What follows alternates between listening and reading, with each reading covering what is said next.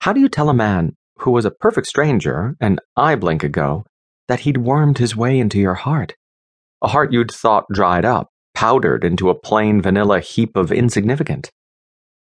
Background noise, noises he made when I touched, when I found a spot, a special spot, and he cooed, he fucking purred, and it mattered.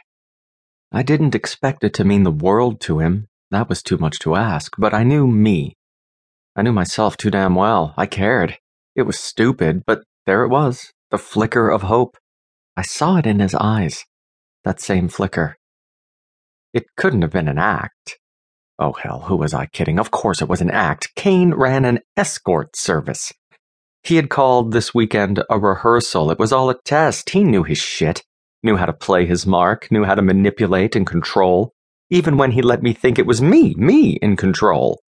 He'd put on one hell of a show, groaning and moaning and sobbing, fuck, oh fuck, it's so fucking good. And I exploded, blew up from the inside out, every single time. Breakups should come easy. I had been on the receiving end often enough to know the dance steps.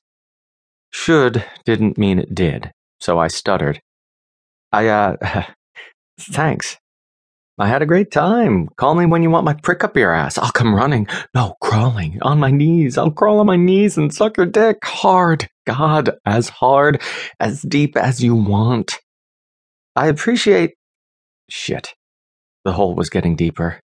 The foggy reflection showed brows knit together, dark together, hard together. He was pissed. If I asked you, right now, the breaths puffed onto the steam, onto the surface reflecting his anger. To suck my cock. Would you? No. No brainer. I had just shut the barn door and set fire to it. What if I offered to pay you? Hell no. Why not? I thought on it. He continued to breathe onto the mirror, puff, puff, puff, his chest rising and falling with the effort. I went brazen and righteous. I don't cheat. That had his attention. The question was, did he understand my meaning? After a dozen heartbeats, he finally turned to face me, his expression fearsome enough I took a step back. He reached out with one hand, stopped me in my tracks. I don't either. Confused, disoriented, unsure what we were even talking about, I muttered, I'm lost. No, you aren't. He jerked on my arm. Get in the shower. He reached around and pulled the door closed, trapping me in the room. I stood at the shower door, wondering what the royal hell was going on. My bedroom at my hovel was smaller than the half acre of tile and chrome fixtures spread before me. Behind me, the snap and tear of foil had my gut churning. I reached up and turned the jets on full, took a step in, shivered as first cold, then searing heat pummeled my skin. Heat. So much heat, the palm rough, pushing rough, hard and rough until I stumbled and braced my palms on the tile, bent, braced, and felt the penetration. A finger. More, scissoring in the scent of coconut and floral and the rawness and ticklish ache changed to sweet holy motherfucking hell as he teased, released, teased some more, dragging his cock in the crack, and my prick danced to the tune, the new tune, possession.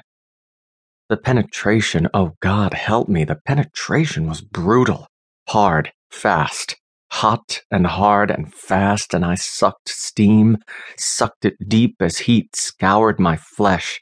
He scoured my flesh, flaying me from the inside.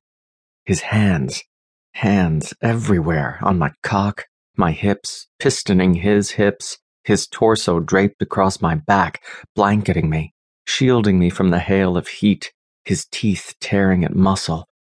I groaned.